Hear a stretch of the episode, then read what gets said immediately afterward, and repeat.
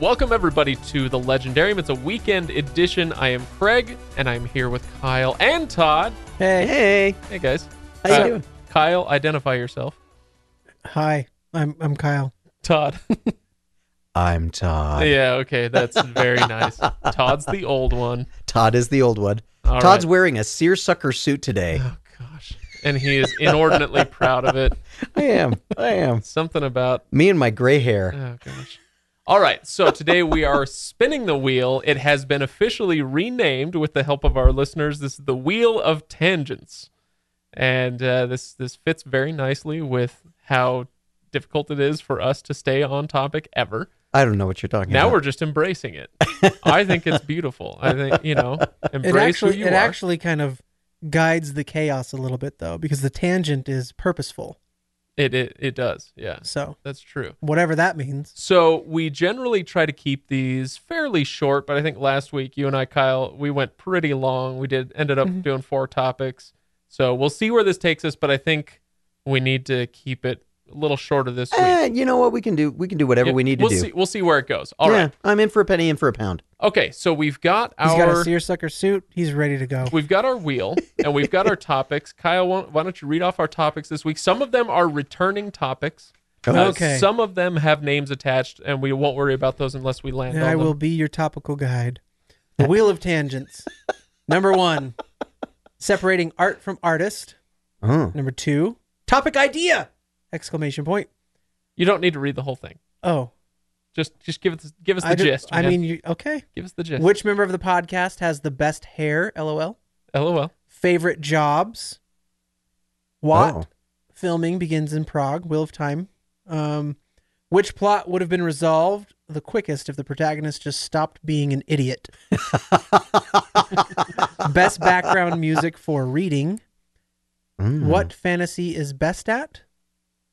And worst fantasy world to live in. Worst power slash skill, armor, or whatever. So Yeah, I think we'll just take the first part of that. Which one is worst to live? yeah, worst in? Let's- fantasy yeah, let's stick with that. Okay, so there are our eight topics. Mhm. Uh, we're going to start with Todd spinning the wheel. Todd, you can see the high tech pointing device uh, pointing toward the number that we will uh, Ah. land on. So just yeah, high it a- tech, made of made of steel and when did you get this gold and resin. wheel? Yes. yeah, I got that from Donald Trump. That's so amazing. All right, go ahead and spin the wheel, Todd. Give it a good spin. It's Oh, not. that was it's not a not a good great spin. wheel. So, all right, here we Is go. that a lazy, Susan? Susan. All right, Four. number four.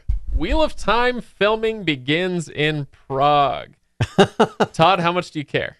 Uh, on a scale of one to global thermonuclear war, it's about a four. Really? Yeah. That's a that's high. Okay. I mean, I'm not sure if I'm a four on that scale, and I care. That's a large scale. it is a large scale. Does it, you know, does the scale, does the distance between four and five and then five and six get larger? Uh, it's Or is it an equal distance? the, on the, that the real the real question is how far is the distance from one to global thermonuclear war? Exactly. yeah. So no, I I am interested. Okay. And now you have not read any of the Wheel of Time, right? and that's the biggest reason why I am interested. Um, So you're not passionate, but you're interested. no, no, no, no, no, no. So he doesn't Um, have to read it because it's a long ass series. it is it, that is that does figure into part of it. I watched you guys go through the year of hell. It wasn't. Um, No, that, that's- no, it's that's- great. It's a great series. That's what I You're- called it. You're giving the wrong impression No, no, no, no. The reason that I called it the year of hell because you weren't on the podcast. Uh, that was one of the reasons. Uh, but the other reason was when I tried to talk to you guys about other stuff that was going on, the immediate response was, "Oh, that sounds really interesting. I got to read this book. oh, that's really interesting. I got to read this book. Oh, that's really interesting. I have to read this book." And so it was. It, it was. A, I and I and I recognized as I was following the chat and all those other kinds of things that it was a long slog. Um, that there was a lot going on, and for me, I knew I had zero time that I could give that particular series. But I also recognized that if there was that much passion about it, that probably someone was going to come out with an adaptation. It was probably going to be, you know, a, a, a fairly a fairly hopeful adaptation that was going to be pretty good. Depending on who got it, it would be you know a little more or a little less than good. Yeah. And um, so I'm I'm hopeful that based on the based on the fact that we know that the group that's going to be doing it is putting a lot of money into it, they're putting a lot of hype into it, they're doing all the right things, that it's not going to come out like the Sword of Shannara or Shannara. Sounds like we gave Todd the wrong impression over that year. I think it may that may be the case, and I think that's enough out of the guy who's never read Wheel of Time. There you go. What do you think? Yeah, But I'm ex- uh, Prague is a beautiful, beautiful it wasn't location. enough. We need more. You need more. It's tangent. so yeah, I think Prague. All right, this this is going to be Wheel of Time chat. We'll give it a few minutes. So if you haven't read the Wheel of Time, we're not going to spoil anything. I don't think. Um, but if you haven't read it and you don't care, skip ahead a little bit to the next subject and, and whatever. I don't know. I wish we had a bell. That'd be a nice signal. we could do one. I'll, on I'll do a next- ding. I'll do a ding. Um, all right. So Kyle, have you been keeping track of this at all? Um, a little bit. Aside not. aside from the times when I want wander over to your desk. Mostly, that's my Twitter feed. My Twitter feed is your Twitter feed when you say, "Hey, did you see this?" Um, which is great because then I don't have to actually be on Twitter. Uh, no, I mean I've kind of I, I'll I'll search news here and there, um, but I haven't been keeping up on it as far as like getting the most breaking news every single time something pops up. right. But I usually get that from you, and so that's nice. Yeah, so today we're we're taping this uh, live into your ears. Uh, okay, that's a lie. It's a lie. I don't, you know, you- you're supposed to pretend like it's live. It- well, it's live as we're doing it. It's true. Today, as we're filming this, there, uh, Wheel of uh, WoT on Prime is a Twitter account that you can follow, and they'll release tidbits every now and then. Today, they released a 60 second video or something of Oh. The table read, the first table read that they did on September 10th or something like that. Um, and so the cast got together and read it, and they give you just a few lines, and just enough for the fans to get kind of get pumped. Um, and so that was nice. So let me tell you why I don't follow it though. Okay, because you you want to go in cold. Kind of. Um, you Because it's going to take a this year and a half or two years for it to finish. We've talked about this. I'm not a huge like I don't really care about spoilers all that much, but I don't want to get overhype for it. If that Okay. makes sense. So I don't Yeah. want to and I don't want to feel like uh I've so like I'll I'll you know compare it to these a movie these movie trailers that come out and when you see the trailer you feel like you've watched the whole movie already. Sure. I don't want that to happen. I know that I know the story and everything, but Mhm. I want to be fairly new to the series, the TV series as I come into it. And so I like seeing the casting, I like seeing what's going on, but I don't necessarily want the the behind the scenes DVD before the DVD's even released. sure, sure. You know what I mean? Um, all right. Well, fair enough. But I'm just gonna tell you more stuff right now. Anyway. That's fine. So they've done their first table read. Mhm. They've released a few pictures, uh, including a goat, a Two Rivers goat or sheep. A I guess. I don't know, uh, but it's like one of those four-horned European Hmm. goats. Yeah, a Trolloc. Sure. And uh, let's That see. really hurt if they butt you, I'm sure. I, no doubt. um, and what was the other thing I was going to mention? Oh yeah, today. Um, what, what's the name of the showrunner? Rafe Judkins. Uh, Mhm. Oh, he okay. he tweeted out. He tweeted the video hours later and says, "Hey, sorry, I should have shared this earlier, but I was busy watching the cast race horses across a river." oh, which, you know, just- Whoa, exciting. Yeah, it gives you an indication of uh, They're in on it. They're doing things. yeah they they are doing things and and at least they're following some part probably of the book Mhm. with that you know the problem with Shannara was that they said oh yeah there are these cool characters named uh named Allanon and named uh what, what what's his name Ohmsford you know and uh, Eretria they call her Eretria Uh, but they took the character names and they took the place names and then they said screw everything else i Yeah. hate you and this Yeah. is that's stupid modern audiences won't appreciate this thing that their parents liked you know and so they changed everything and it was dumb yes. uh, they changed it poorly so with this hopefully they just won't change that much Mhm. story wise i'm sure they will change plenty of things but Sure. uh, at least there will be some fun beats in there And I think that's kind of what it is. Is I don't. I mean, I guess that would be classified as spoilers, but I don't necessarily want to see the decision making beforehand of like what have they chosen to cut. right Like the speculation of like we haven't seen anybody be cast as Thom Merrilin yet. oh right Did they cut him? You know, and you know what? It. We'll see. Yeah, I got you. I got you. All right. So, are we good on this? I, I, I kind of feel like, although I will say, Todd, you mentioned Prague is beautiful. Mhm. Uh, I'm guessing Prague is our location for uh, Andor, or not Andor. Emond's Field. No, not Emond's Field. That's a farm for Caemlyn. Oh right. Um, so when they get to the grand city of Caemlyn, it'll be Prague, which I'm all for. Should work out Sure, well. yeah. All right. Uh, and they gave all the cast regular British accents so far. So Okay. Two Rivers British accent. There That kind of that's that's typical for a lot of high fantasy these days. Oh yeah, yeah. It's uh, it's it's TV. We need to sound awesome. so, So. we make everybody have a typical British accent. Kyle, spin the wheel. Get out from behind that microphone did and that spin well. the wheel. Watch out for your phone when you sit back down. Number seven. Number seven. This one also did not have a name attached to it. Oh, that's too bad. Uh, so, what fantasy is best at? And what this person was getting at was, uh, what what does fantasy do well that maybe other genres uh, don't do as Hmm. well, right? That's interesting. And I was thinking about this just a little bit, and what I think fantasy can do better than, say, a more realist approach, you know, uh, some other, uh, and I'm sticking with fiction here, uh, but you know, you just you read a book about some kid in, you know, rural Iowa or Brooklyn or whatever, and he goes through. His parents get divorced, and then he grows up and he goes to school, and you know, kind of that day to day realist uh, fiction. What I think fantasy does better than that is it's able to go back to some of the uh, some of the regular obvious truths uh, about what it means to be human, what it means to live in this world, and all of that stuff, uh, and give it just enough of a little twist uh, that it makes it interesting again, and Hmm. you know, kind of makes you see it from a slightly different, slightly askew angle, so that you can consider that without it, without rolling your eyes necessarily. Um, where it's like, how do I put it? Uh, you know, the kid in Brooklyn, his parents get divorced. It's like, okay, all right, so you're talking to kids whose parents get divorced.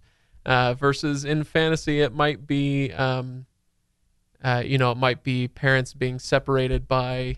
Uh, my my father was a merchant and he went away and we haven't seen him in a year and a half. And how do I deal with not having a parent around? Does that make sense? Like you can give it a slightly different Yeah. dressing um, that that feels familiar and yet slightly foreign. I'll buy that. Yeah, I think uh, what it does really well is it brings.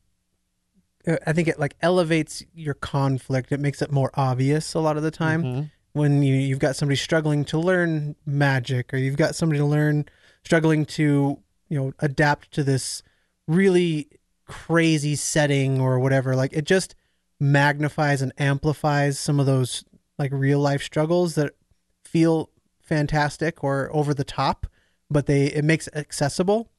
Um, and it doesn't fe- it doesn't feel like you said it doesn't feel quite as mundane as maybe like a real world situa- situation. Good word for it. Yeah, being held. Uh, uh, my my my first thought is that it allows us. Uh, it it allows us to to go back to a more innocent time in our lives when we believed in things without a jaded perspective, or at least it does for me. When I was a kid, uh, I I think back on the first time that I read through The Hobbit, and because that was that was really my first taste of fantasy literature. What a and you know what a great taste! It spoils almost all the rest of the fantasy for the rest of your life because everything has a hard time living up to the kind of fantasy that was that was that moment. But I believed in magic. I believed in it then, and I secretly believe in it still now. But I, but I can't. I, I have a tough time reconciling the rest of my world with that that piece of things. And so, fantasy literature for me is a complete opportunity to get back to a more simple perspective, to a simpler time in my life, and that escapist piece for me is better done by reading fantasy than anything else. When I read a, I I I also read a lot of um, uh, Robert Ludlum and uh, some of the some of the pieces that he's done that are all uh, high high thrillers. Yeah, yeah. High octane thrillers. Yeah, and they are fascinating. And I find myself occasionally as I read through those saying, "Oh, I've been there. Oh, I've been there. He got that aspect wrong. Oh, I've been there. Yeah, I understand that. Oh, I understand this aspect of banking that they're talking about." But it brings me back to all of these things that now I know and I understand, but it's part of my it's it's it's part of who I am now. It's not part of who I used to be. Would you say that when you're reading a Robert Ludlum novel, uh, and you feel like he got some aspect of something wrong, um, does that take you out of the story? Um, and do you find it more valuable to go to a place that you have no familiarity with? To me, it does, um, and and especially when they're depending on what they're trying to to depending on the the villains that they're trying to deal with. Um, a, a lot of the Ludlum books deal with Nazis. I am so done with Nazis. Um, I, I'm sure that uh, I'm sure all? that many people in our audience will be happy to hear you say that, Todd. I I uh, I get tired of that. Um, I, At what at what point were you not? w- oh, the I'm- first the because first I'm three. gonna because I am going to rip that quote out of context. The, I know and you put are. it on the I, internet. I know you are. The first three books that he did that was talking about, and the Nazis survived World War II, and they're secretly hiding, and they've been entrenched in in this banking industry, and they've been. I was like, Basically "Ooh, Hydra." That's really cool. Ooh, that's really cool. And then the third time, I was like, really again? Oh, for crying out loud! um, but uh, but I never get tired of evil wizards. Uh, and I may know what direction they're going to go. I may I may kind of have an idea of how these stories are going to run, and I may get surprised by the twists in the thrillers that Robert Ludlum does and in the fantasy. But when I get surprised by the twists, I find myself thinking, "Huh, yeah, okay." But when I get surprised by the twists in a fantasy book, I'm like, "Oh, that was neat." Mhm. yeah, I I think uh, to go back to what you're talking about, as you know, as a child, you were reading The Hobbit, and and I was thinking, what fantasy does better than anything else for me is it kindles or rekindles a sense of wonder. That's a wonderful statement. So you can read a book and see this world that somebody has put together, and you can be in awe of a setting or an idea, and it's like being a kid discovering something again. Um, and I think that you can have those moments in other genres, but I think fantasy is particularly set up to do that. yeah. Agreed. All right. Agreed. I like Very it. nice. I like what you said earlier, Kyle, about how it elevates conflict, um, eh, or at least it can. Not right. not all No. fantasy does this, but but uh, as a Mhm. genre, it's very accomplished at making things pretty stark. Sauron is the Dark Lord, and there ain't no getting around that. and and you can you can add some um, you can add some fantastical elements to everyday individuals and buy it in fantasy but you do the same kind of thing i mean there's i'm not going to believe that a kid from a small town is going to be able to have some kind of an influence on the united nations but i am going to believe a kid from a small farm with a pig that talks to him or that he kind of talks to that he kind of understands The oracular Hen Wen. yeah, exactly. I am going to believe that he can go up against the high uh, uh, against the the, The horned Lord. king Yeah. and have something and have some power in that. We buy that, but we don't buy it in thrillers. We don't buy it in some of these other areas quite so easily. Yeah, yeah, yeah. Well, I, I want to go back to this idea of, of elevating good and evil. And Yeah. this is something that people complain about, uh, and that I've always been a little bit confused by. But, oh, well, no, not confused by, just disagree with. Um, you elevate good and evil and separate them, make them very stark, and kind of sift some of the gray out uh, in fantasy. And so, not that it's all gone. I mean, you read The Lord of the Rings, and that's a great example of good guys good, bad guys very, very bad, right? But then you have characters like Gollum and like Boromir, and you know you have to kind of uh, fill in the shades of gray, whatever. Uh, but I like this idea that that it does let us see at least one person's interpretation of good and evil and decide for ourselves what you know where we fall along that interpretation not not Okay. whether we are good or evil but what we think of their interpretation of it um and so it's like you know uh, was was saruman what kind of evil was he and do i have any sarumanic tendencies did you Yeah. like that, Sorrow, that word? Tendencies. that's right um Yeah, I think everybody just said yes to that one, didn't they? Everybody said that in their car. Yeah. Yes, yes, Greg. yes, you do. you know but does that make sense like it, it it's by making it stark it makes it recognizable where if you're constantly only playing in the shades of gray it kind of gives you this nihilistic attitude going back into real life saying lol nothing matters Mhm. because everybody is evil um, yeah and they're a little bit good too but yeah we're all just rotten at heart you know where seeing something uh, really clearly laid out illustrated as good lets you see a, a- an example of that, something to live up to, and uh, on the I flip like side, that. Something, to, live up to and something and to something avoid. to avoid. Yeah. Um, should we spin the wheel again? Sure. Let's do it. Uh, Is it your turn? Nope, It's I my don't. turn. I don't spin the wheel. It's your turn, Todd. Uh, all right, give it a good. Oh, okay. Wow. All right, here we go. And number, I'm gonna go five on that one. Okay. Chase Reed asked, which plot would have been resolved the quickest if the protagonist just stopped being an idiot? Oh man. And Kyle, I, I when Kyle and I read this out earlier, my immediate reaction was Perrin from the Wheel of Time. Okay. Sorry, Todd. Uh, No, that's okay. but uh, maybe we'll come back to Perrin. Any other ideas? Um, Breaking Bad. Oh, okay. Well, who? All right. No, yeah, I talked about this. Was it just last week? Yeah, probably. Um, If or no, Walt- I think it was maybe with Megan. If Walt would have just swallowed his pride and maybe asked for help when he needed it, then he wouldn't have gone down the whole entire rabbit hole that had happened. Nice. And Nice. then we would have no show and we would all be better for it. Um, I I could also go with uh, uh, uh, uh, uh, what's his name? Ned Stark. Yeah. Ned Stark, an idiot. Yeah. He's he's a noble idiot. He's a, a wonderful idiot. He's a kind idiot. He's a wise idiot, but he's an idiot. Yeah. Right. Okay. So Yeah, agreed. and it, and it spoiler alert got his head chopped off. uh, why would yeah, why would you tell Cersei your your plan? your your grand plan? Yeah. Yeah. Uh, nobility, Todd, what do you think? idiot. Star Wars. Darth Star- Vader. Stir Wars. Darth Vader. If he would if if he had just been honest with the council and said, "I'm in love." Be over with. This whole thing is Oh, done. So you mean Anakin Skywalker? Yeah. Yeah. When you say Darth Vader, I was thinking, no, just chop everybody's heads off, and then the story's over. Oh, well, okay. Yeah, if you want to go that direction. No, I was thinking 3 episodes earlier. Yeah. Yeah. Because yeah, a lot of people don't understand this. They don't realize that, but Darth Vader is in fact the protagonist of A New Hope, and the Empire were the good guys. So, I I, I hope you're all cool with that. I I'm not sure I'm going to fight it. I'm just because I'm not sure it's worth the time. That's a perspective. We'll deal with that. There's a lot of perspectives in this world. and Yeah. That's one of them. That's one.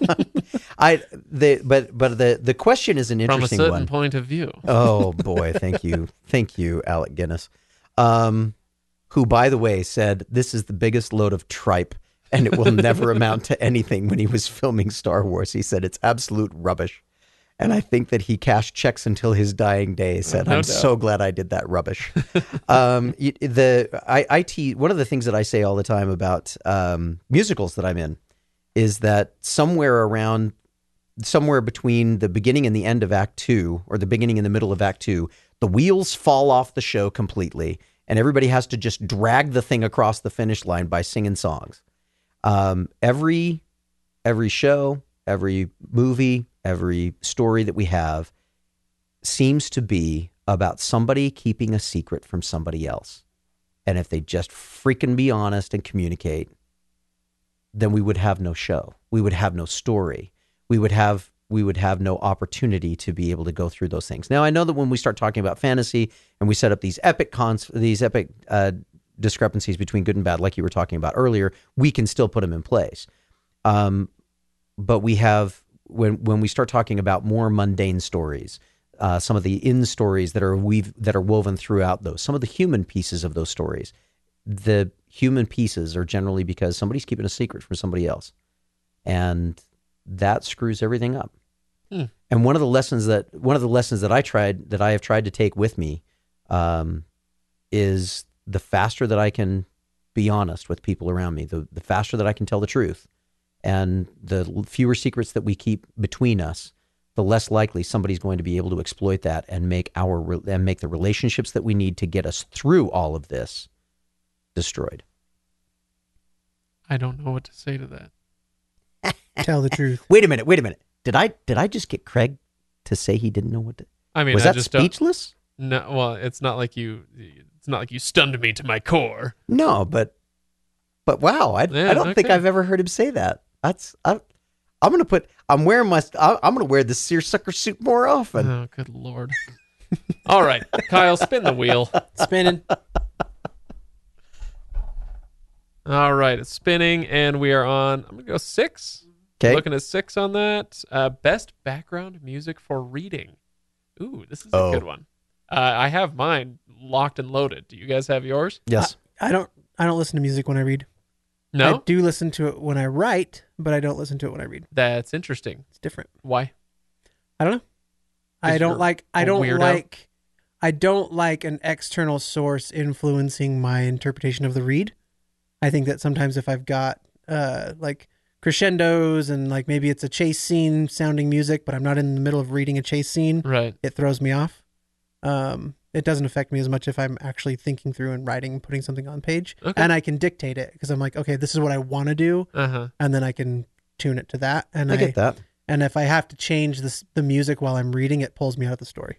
What about your uh, tavern music from uh, World of Warcraft? That's some of the stuff that I listen to when I write. Yeah, Yeah. but I don't like I said when if I'm if I'm sitting down to read a book because at work if I'm reading and I'm editing something, I'll put on music in the background because that's not like a story telling me you know something like Right. that. But uh, if I'm reading a book like I'm reading Elantris right now, I won't put on music in the background.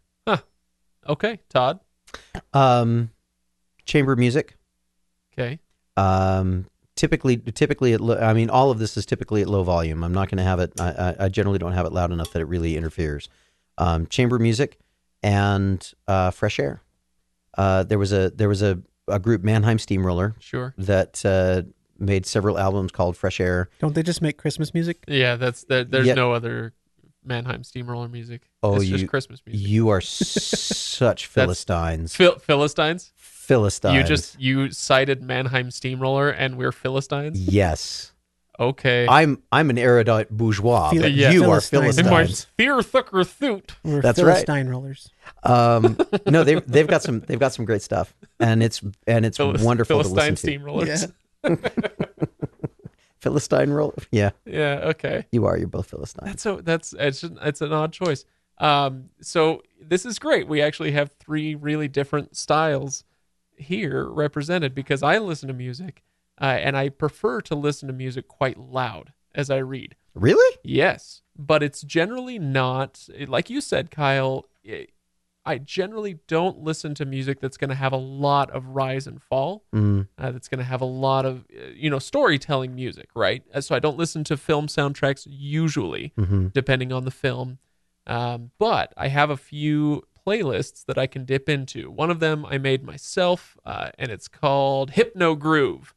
And it's Okay. basically just like it's mostly uh, like electronic music. It's all instrumental music, uh, but it's all pretty even and nice, steady, firm beats, um, and uh, pretty hypnotic. And the other one I didn't make. It's called, and I totally recommend people go look this up on Spotify. It's called, I call it Synthwave from Space. space.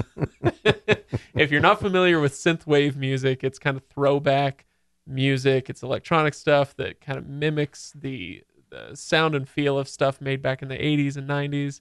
Uh, the electronic stuff from back then. FM eighty four. Yes, FM84 is a big one. Oh, okay. Uh, but it uh, this playlist is all space themed stuff, Oh, okay. and so But synthetic, it's all it's well synthes- synthesized sound. synthesizer music. Yeah. Okay. Synthetic, I guess that is what it's called. Yeah. Interesting. Anyway, I was actually just last night. I was out here reading uh, Brent Weeks, and I was reading the Lightbringer one that I'm doing right now, the third Lightbringer book, and laying on that very couch, and I had that music up pretty loud, and I read for about an hour and a half before it finally actually put me to sleep, and it was the best sleep I've had in a long time.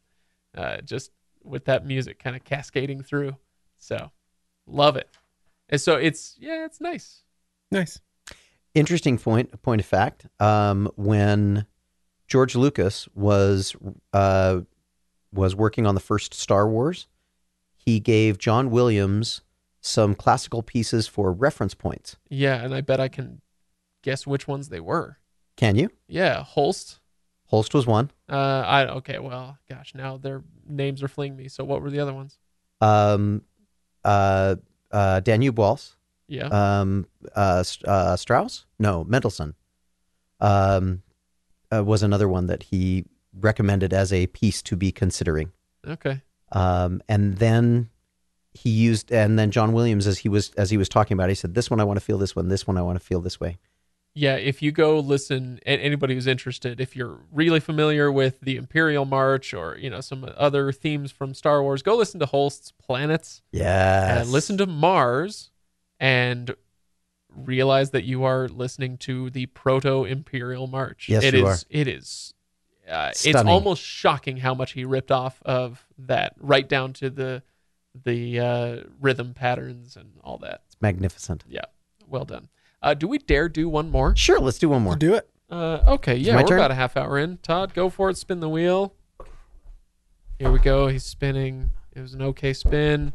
Number five. We've already We've done that already one. done. Spin again. That's the thing about this wheel. We need to figure out a way. We've done it.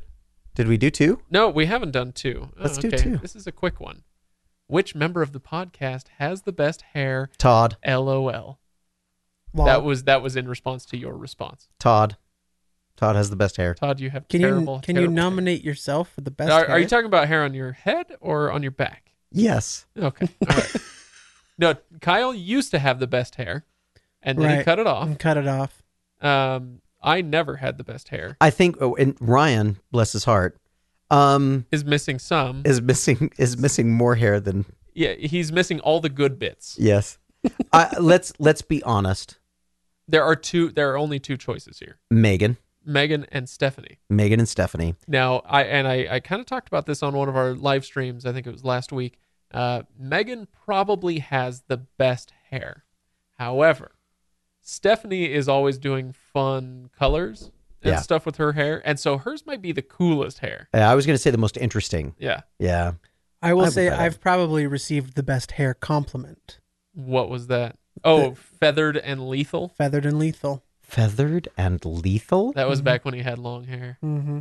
Did Craig give you that compliment? I compliment? did No. not. I decidedly did not. Who gave you that compliment? That is Just- Just a magnificent. coworker of mine. Uh, wow. All right, we got to spend one more time. Wow. Um, uh, which ones haven't we done? I still say I still say Todd. I still say Todd. I do not. I have- All right, I he have- has spun number one. Oh gosh, we don't have time for this. Yes, we do. Go for Ah, it. sh- Separating art from artist. Ooh, that that might Yeah. need to be one that we do a timer on.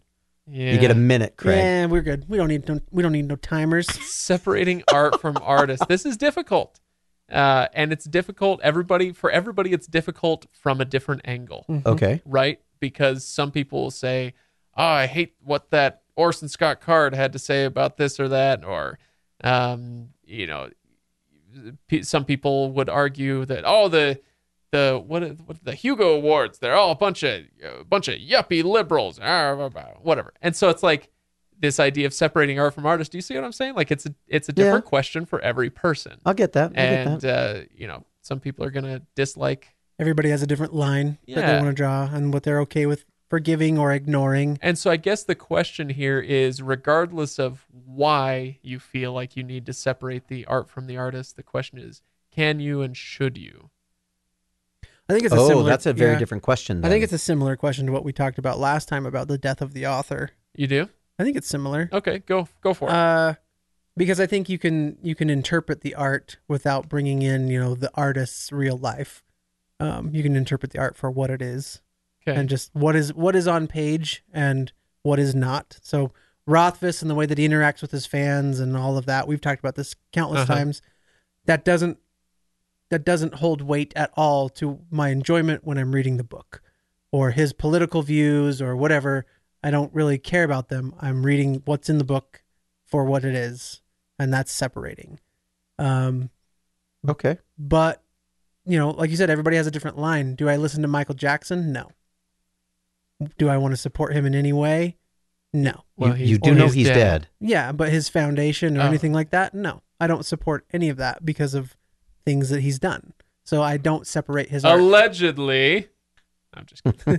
so you know what I mean? Like and and that's that's you know, like you said, people brought up Orson Scott Card. People bring that up a lot uh, in the fantasy sci-fi realm. Yes, they do. and you can choose to support him or not support him and i i still enjoy ender's game yeah. Yeah. I yeah. But at a certain point there is a Sure. line. And you know, we talk about Wheel of Time a little bit in this episode. Robert Jordan, weird dude, Weird dude. weird dude. Weird. Had a lot of very out there ideas, right? Mm-hmm. So I think uh, uh, Lovecraft came up in one of our episodes recently too. yes, that's been a big one lately. Todd, you don't like Lovecraft probably for different reasons, but a lot of people say they won't read Lovecraft or support him, or they they have a hard time with him because he was so rabidly racist. Yeah, uh, and and mine have been uh, my reasons for my reasons for avoiding Lovecraft were more, um, were more about the the the the rabidness of his fans. Um, because when whenever whenever I get people saying, "Oh, you really got it," that's when I go, "No, I don't." Um, but then That's, it that's why I haven't watched Westworld. It depends on That's the why I haven't read the Cosmere. it depends on the fan. and I have to admit, Craig, after getting to know you and talking with you about it, I'm reevaluating that point. For me, the the question about art and artist, I really I don't I don't engage it very often. Um, and about the the idea of separating the art from the artist, I really I really don't. Um, I guess for me, I've made a determination for for what I for what they're for what I'm looking for in their art. And if that is something that resonates with me, I am less inclined to make decisions about whether or not I will or will not engage their Right. material based on that rather than based on any of the concerns about who they are, what they are, what they support, all of that kind of stuff. Yeah. Now, let me see if I can make a point well enough Sure. to be satisfied and leave it in the episode. Ooh, let's see. this ought to be interesting if he's not sure. it- I, I'm not sure. What I what I want to get at is, like I said, uh, everybody has to engage this question from a different angle, from a different direction. Um, and what do you think of this this idea? A person of a conservative disposition, and I am not talking about capital C conservative, however defined in whatever country you happen to live in. You're not I'm- talking about a political or economic I'm economic. not talking about a, Talking a about a- partisan affiliation. I'm talking about a disposition. okay. Okay, uh, somebody of a certain disposition who is going to be put off. Maybe you know somebody of a more traditional mindset um, is going to be more easily put off by where artists tend to go more often, which is in a more radical, revolutionary uh, direction. Um, so they are often at loggerheads. Somebody with that traditional mindset versus somebody with the the revolutionary or radical mindset, and those words do not apply the way that people often use. No, them, I get it. I get it. This is so I cannot stress enough that this is not a partisan thing. But my point is, um, a person with that conservative disposition gets more practice at separating art from artist than someone who shares uh, the tendency, the art, the uh, the tendencies that the artists tend toward. If that So in other words, sense, that so redundancy. So, in other words, you are more likely to to be interested in the question of separating art from artist if you have um, belief structures or a disposition contrary to the art that you consume. Right. So you know, I'm thinking of um, I, I go back to rock and roll in the '60s. Okay, and this was very counterculture. Okay. It was very revolutionary stuff, um, and yet, uh, you know, everybody loves it. It's classic rock. It's oldies. It's, you know, everybody loves Led Zeppelin. Well, Jimmy Uh, Page got into some weird, you know, and, and so maybe it's Michael Jackson. Maybe it's somebody else from you know decades ago. Maybe it's somebody now, and uh, so somebody of a who doesn't share that disposition gets more practice at separating it and therefore it's it it comes more second nature to them if they want to consume art I'll buy that.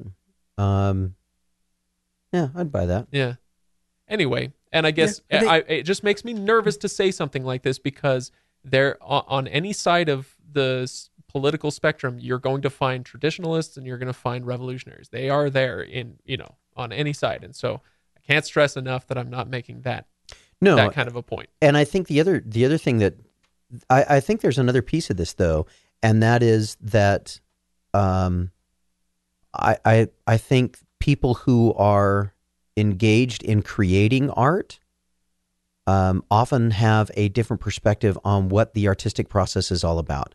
I do a lot of I do a lot of music. I do a lot of theater. I do a lot of of work in those in those environments, and so I have had lots of opportunities to come across art that I do not that that doesn't resonate with me. I think it's fair to say that you are dispositionally conservative. I am very dispositionally conservative. Okay. um, and and not not necessarily always politically or any of those kinds of things. There's lots of things about me that I'm That probably unexpected. eh, probably probably a few along the way, but for the most part, yeah, I'm probably pretty conservative. Um, and yet, my willingness to to engage lots of pieces of art that do not fall inside. In fact, we were talking about this earlier with some of the some of the shows that uh, that that we that we watch that we talk about. Oh yeah, before the mics. came before on, the mics came on. And uh, my my wife bless her heart uh-uh not even going to get close to it. She she stays away from those things. If the art and the artist don't seem to match her own personal viewpoints she walks away from them and for me if the art or the artist don't necessarily jive with what I what my personal convictions are it doesn't necessarily turn me off in fact in some ways it makes me say hmm I wonder if there's a piece of information in there that I can that I can understand better so that I can understand the human condition better, so that I can create art better. Yeah, that's exact, exactly what I was going to bring up is that maybe we should be seeking out art, you know, maybe not 100% of the time, but we should be seeking out art that is uh, perhaps contrary to our uh, to our own disposition to stretch our our uh, or what am I trying to say? To stretch our to stretch our dispositions Our to see how, and how well we can. I, Yeah. If Broaden life, your scope. broaden your scope. if life is about trying to, if if part of life is trying to learn to um, understand others, other people, and to be a better human being, if this level three stuff that we like to talk about is really important, then one of the best ways that you can expand that, I believe, is to engage art that doesn't necessarily immediately agree with all of your own dispositions. Eh. Not because you're going to be warped and twisted by it, but because you can find out more about what other people value and maybe find some common ground that you didn't know existed. There's a, Or maybe find something about yourself that you didn't know existed, and, And- that's good too. and that's power. You know, there was a, there was a. Uh, did you guys ever watch Battlestar Galactica? a little bit. Do you remember? Uh, it was season three, about No. midway through, uh, and and I'm talking about the Galactica reboot. Mm-hmm. um, season three, about midway through, uh, about midway through the season, they did an episode on the black market, um, and about how a black market always always grows up. Whenever you've got people together, no matter how good thing, no matter how bad things are, and how much we need each other, there's always going to be somebody developing a black market. And at first, it starts out about antibiotics and medicine, and then as they dig deeper into what this whole thing is about, they get to a place where they find out that it's also about um, slave uh, about human slavery and child prostitution and um, some really really ugly stuff. And and when that episode was done, I took a break. I said, "Okay, this one's this one's gone a little too weird," and I stepped away. But I also recognized that Ron Moore was making he was he was challenging some assumptions. He was walking in and saying, "These are things that probably." Need to be discussed at some level and we need to be aware of them. And three weeks later, I was back watching the show again because I wanted to see where else he was going to take me. It was powerful stuff. Didn't agree with anything that I believe in or that I find enjoyable or pleasant. But I think it's made me a better human being.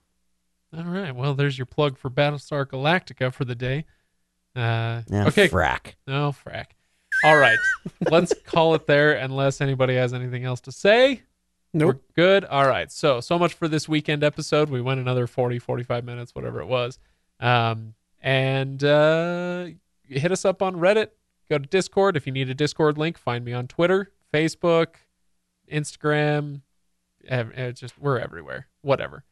All right. If anybody has any direct questions, you can email me. And if you enjoy the show, support us on Patreon. We greatly appreciate those who do. I got a note actually this week from somebody who had a, had to edit their pledge a little while ago from five dollars per episode down to one.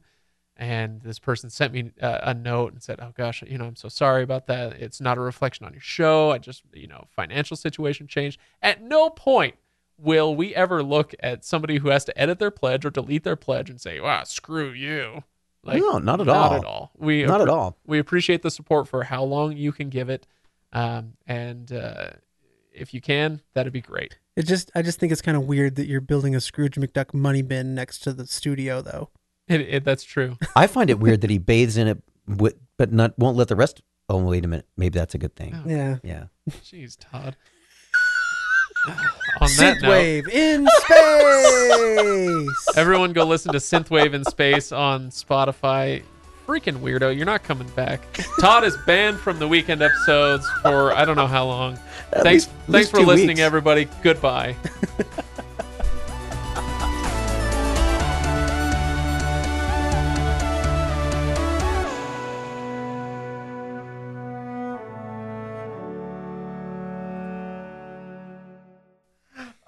Oh, magnificent. that was a weird episode.